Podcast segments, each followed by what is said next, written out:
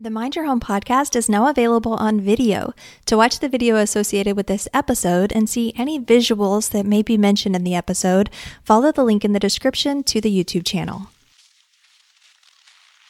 You're listening to the Mind Your Home podcast.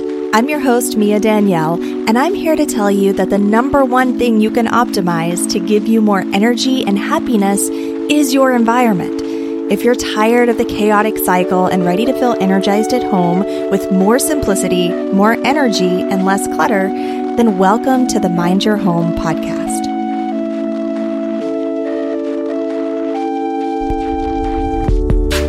It's 7 a.m. and I'm exhausted, and I'm stepping as gently as I can across these creaky wooden floors with very little foundation underneath. Like, so little that if I make enough sound, I might hear an animal scurrying away beneath the wood which would make even more noise. So I'm trying to be extra light. And this is difficult because I put on a lot of weight at this point. Five months ago, I was preeclamptic and two weeks overdue with my firstborn daughter, Abigail.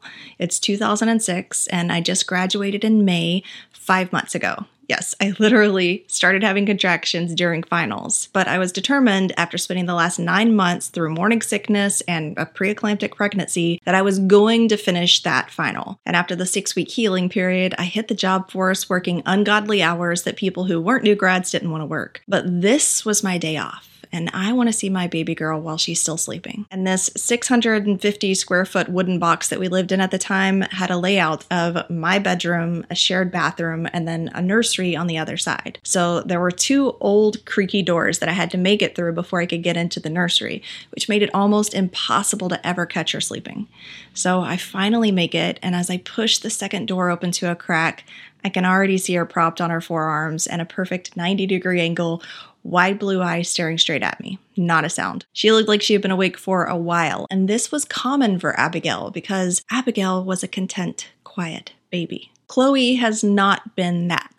In the delivery room where I had Chloe, the nurse put on the required viewing material for all parents. Half of them were about breastfeeding, and the other half were about something called purple crying, which is basically a new term for having a colicky baby. But the purple is an acronym of symptoms, where the P stands for the peak of crying, being at two months and then lessening from months three to five, the U being unexpected or not provoked, the R resists soothing, the P being a pain like face, the L being long lasting fasting and the E being in the evenings. These training videos share how having a purple crier can wreak havoc on the parents because nothing will soothe a purple crier when they're purple crying. For those parents, it can lead to exhaustion and temporary insanity.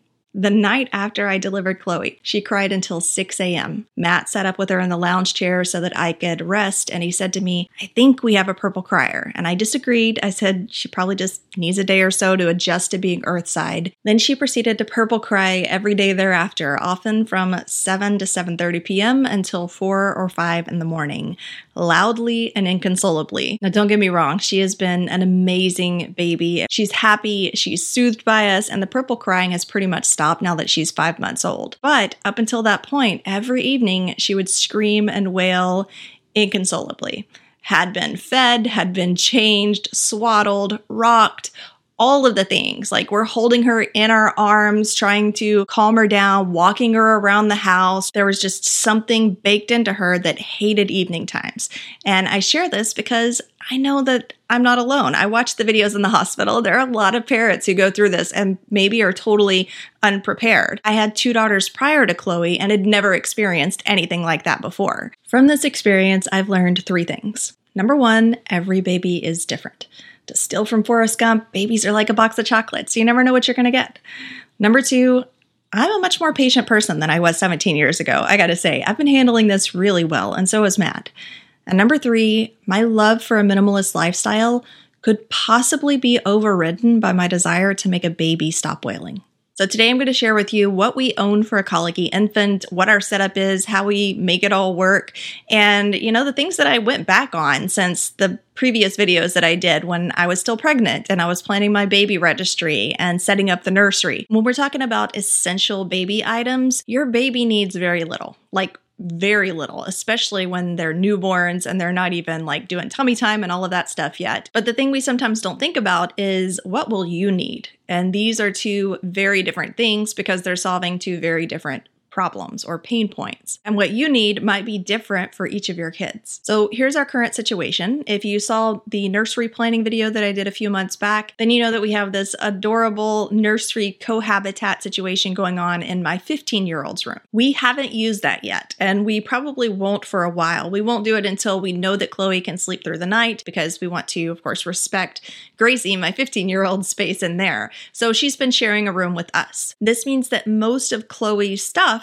is generally in our room. So this is what it looked like before and I'll show you what it looks like now that we have some extra items in here. Now, when I was planning for our nursery, you'll notice that I left off things like a rocking chair and a baby swing and things that I felt were just not essential. And those were a couple of the things that we went back on after trying night after night to find new ways of soothing her to go to sleep. And I've tried some different setups inside of my space with these things. You'll notice we have the Snuggle Me that's on the floor under the desk now. There was a time where we tried to set it in the closet closet on top of the dresser and make that its home. It just didn't last like that because inevitably something else would be set on top of the dresser and then we wouldn't have a spot to put the snuggle me. So recently, when I asked you guys what you wanted to hear more of from me, a lot of you wanted to know, well, what's changed since you've had a baby? How are you able to still maintain minimalism and keep down all the stuff and the clutter with having a newborn and now an infant in the house. And so I'm just going to take you on a little tour of our space here, show you what we have, how we have everything set up, how we're able to keep down the clutter as much as possible, even though some days it does feel like you know, if this is my comfort zone, I'm definitely up here at the peak of my comfort zone with the amount of stuff that we have. I'm somebody who really likes to keep things bare boned, and I've had to compromise on that in order to find life satisfaction with the crying infant. So, just kind of like working together with my space and this extra information and a few extra items that we have, this is what we have come up with.